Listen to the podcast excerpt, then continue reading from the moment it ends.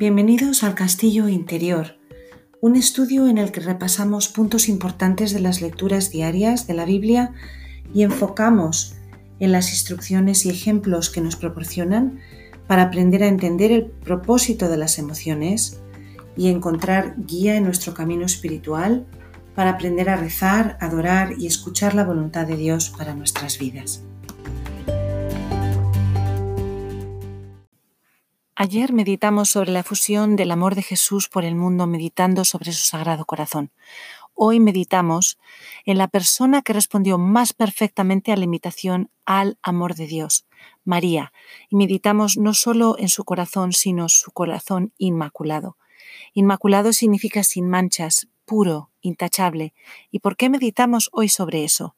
Primero porque María es un ejemplo perfecto de la vida interior porque sabe sentir a la voluntad de Dios de una manera bella y perfecta, y porque dijo un sí para recibir a Jesús en su vientre, a pesar de que este hecho traería todo tipo de condenas y humillaciones humanas a su vida. Y también porque la Escritura nos dice que María reflexiona sobre las cosas en su corazón. Las visitas de los pastores, de los reyes magos, la pérdida de Jesús en el templo, que es la lectura de hoy. Y eso es lo que queremos hacer en este espacio de este podcast. María nos muestra sus emociones en las pocas líneas de la Biblia en las que habla. La visita del ángel la turbó, sintió ansiedad cuando no pudo encontrar a Jesús. Ver estas emociones y su respuesta a ellas es muy útil para nosotros para desarrollar nuestra vida interior considerando cómo ella lo hacía con la perspectiva de Dios.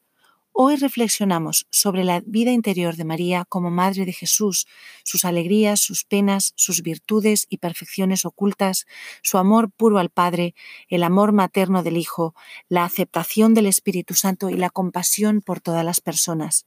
Escuchamos en la Escritura decir que María reflexionó sobre estas cosas en su corazón cuando observaba las actuaciones de Dios en el mundo y en su propia vida. Podemos hacer lo mismo nosotros no lo entendemos todo. Vemos justicia e injusticia a nuestro alrededor, vemos bien y mal en nuestra sociedad, en los partidos políticos, en lo que ocurre en este momento de la pandemia. La Iglesia medita un día después de otro en los dos corazones que laten juntos como cuando estaban en el vientre de María. La sangre de Jesús y de María eran una mientras Jesús estaba dentro del vientre de la Virgen María. Esa sangre divina que fue derramada por el mundo tomó el contenido genético de María. Queremos entrar en el corazón de ella porque nadie sabe más del corazón de Jesús que su madre. Cada acción que toma ella es señalar al corazón de Jesús, invitarnos a escucharlo y hacer lo que Él nos dice. Entramos entonces en esa habitación anterior preciada porque ella es el verdadero arco, arca de la nueva alianza. ¿Por qué la Iglesia nos da hoy una primera lectura tan dramática que tiene lugar 800 años antes de Cristo? La historia comienza dice la escritura, después de la muerte del sacerdote Jehoiada, los príncipes de Judá vinieron y rindieron homenaje al rey Joás, y el rey los escuchó. Está en la segunda crónica capítulo 24 y nos cuenta la historia del rey Joás, que es el octavo rey de Judá y el único hijo sobreviviente salvado por el sacerdote Jehoiada después de la masacre de la familia real por su propia abuela. ¿Quién se imagina eso? Joás había ascendido al trono a los siete años, porque ahí lo tiene el sacerdote escondido, y gobierna durante 40 años. En la primera parte de su vida sigue los preceptos de Dios y restaura la relación divina con el reino de Judá y el pueblo, restaura el templo de Jerusalén, lo, lo devuelve a su lugar de importancia y termina con todas las adoraciones que no eran de Dios. Pero cuando el sacerdote que salva la vida como bebé a, Joás muere, él comienza a escuchar a los príncipes de Judá. Entonces el Espíritu de Dios entra en Zacarías, que es hijo de Jehoiada, y le advierte al rey nuevo, ¿por qué has transgredido los mandamientos de, de Jehová? Así no vas a prosperar. Lo que vemos aquí es la separación entre los caminos del mundo y los caminos de Dios, que tiene lugar tantas veces en la historia de Israel. Conspiran entonces contra Zacarías y lo matan a piedras en el templo. Lo matan ahí mismo y vemos que hay un movimiento en el corazón de Joás que pierde su conexión con su conciencia, con su habitación interior, con el lugar donde el sacerdote que había salvado su vida había estado alimentando y hablando con él esa conexión con Dios.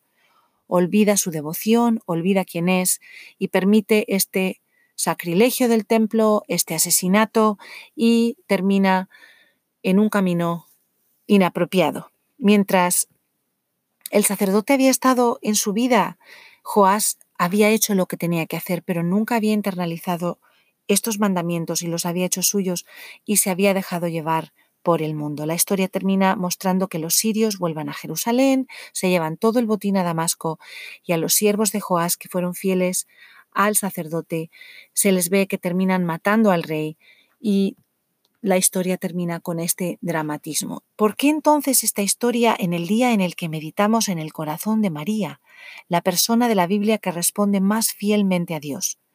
Nos ayuda esta historia a recordar que el ángel que había llegado a hablar con María Gabriel y le había dicho que Jesús heredaría el trono de su padre David, iba a ser algo que en el corazón de María iba a ocasionar un movimiento de turbación, porque María sabe que esa historia está llena de brutalidad y de drama. Y que le digan que va a ser el rey que se sienta sobre el trono de David no le produce una sensación de alegría o de orgullo, sino sabiendo lo que eso había significado todo el tiempo, incluido en el que ella vive, donde Herodes y el imperio romano están peleando unas peleas brutales el ángel le dice, no tengas miedo. Eso nos lo dice a ti y a mí, nos lo dice hoy, no tengas miedo, porque dentro de todo lo que está ocurriendo políticamente, socialmente, en todos los aspectos de tu mundo en medio de la pandemia, no tengas miedo. María tiene que aceptar dentro de su corazón que todo lo que va a decir en este sí puede atraer a su vida drama y brutalidad, lo cual termina ocurriendo. María entonces entra en la lucha del mundo, en esta batalla centenaria por el liderazgo y el ascenso al trono, y va a traer al, Mesías, largamente esperado por su pueblo, va a traer al Rey de Reyes al mundo, que no será reconocido por sus contemporáneos, sino brutalmente torturado y asesinado. Ella asiente al plan de Dios en un mundo donde una abuela, Atala, 800 años antes en esta historia, mandó matar a todo su linaje de la casa real para asegurar el reinado de su propio hijo, que era el padre de Joás. María está diciendo sí a los planes de Dios en un lugar que no es idílico, en medio de este drama brutal que se está reproduciendo en su tiempo. El, corazón de María va a ser el refugio de su Hijo Jesús en el momento de su nacimiento, cuando nadie los quiere aceptar en una posada, en el asesinato de los inocentes que Herodes ordena, en tener que irse a Egipto, a una tierra extranjera, para escapar de la muerte, en el ridículo y la persecución que va a haber lanzados hacia su hijo, que termina con su brutal muerte en la cruz. El corazón de María está atravesado por todas estas aflicciones. Cuando ella dice sí al Padre, nos lo imaginamos como un momento idílico, pero en el corazón de María había todas estas ideas de aflicción que ella sabía que eran posibles, y sin embargo dice que sí en ese momento y es una de las pocas personas que terminan al pie de la cruz cuando muere. Podemos aprender entonces que en medio de todas las tormentas de la vida podemos encontrar refugio en el ejemplo de María, que supo hacerlo en un momento de terribles circunstancias y que nos puede enseñar en las terribles circunstancias que nos podemos encontrar nosotros a hacerlo igual. En la lectura del Evangelio de hoy, María no sabe que Jesús permanece atrás en Jerusalén cuando van a una de las visitas al templo. Es una mirada tan refrescante ver la vida familiar de Jesús nos da una sensación de que esas mismas cosas humanas, esas mismas dificultades que pasan en nuestros hogares, se ven en la casa de María. Hay un preadolescente, el niño Jesús, que de 12 años decide quedarse atrás y no se lo dice a sus padres. Confía en ellos en que está en la caravana entre vecinos o familiares que viajan juntos, pero al no encontrarlo en todo un día, regresan No sé si habéis perdido alguna vez algún hijo. Yo he perdido a los cuatro de los míos en diferentes momentos Gracias que ha sido siempre una vez nada más a cada uno, uno en el Museo de Bellas Artes, otra vez en el supermercado, otro en un departamento de, ropa y otro en un museo de niños.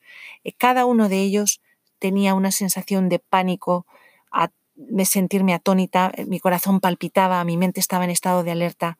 María regresa un día de viaje volviendo sus pasos, caminando por Jerusalén, preguntándose qué habría sucedido.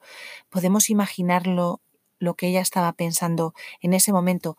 Yo solamente perdiendo los 30 minutos, me acuerdo de la angustia de mi corazón. Sabemos que nuestra madre ha sentido ansiedad y angustia porque se lo dice a Jesús cuando lo encuentra.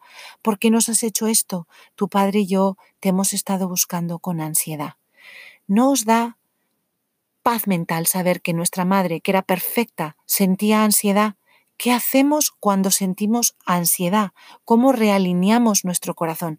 Hay cosas científicas que ayudan mucho. Por ejemplo, relajar la lengua. Cuando relajamos la lengua y relajamos el esófago y vemos la conexión de la lengua hasta el esternón, hay escritos científicos que nos explican que eso ayuda a reducir la ansiedad.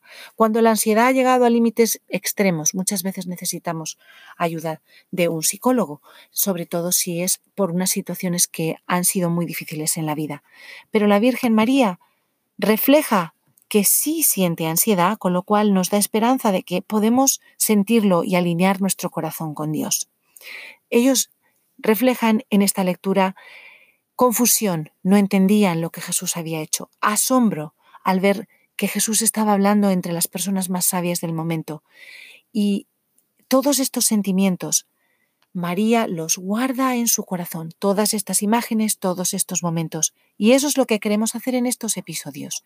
Dentro de nuestro corazón, ponderar estas ideas, alinear estos sentimientos, respirar profundo juntos y saber que no estamos solos y que en el corazón de María podemos encontrar no solo refugio, sino también ayuda. Podemos pedir, María, tú que has estado cerca de Jesús, enséñanos a amarle más, a caminar mejor, a tener paz.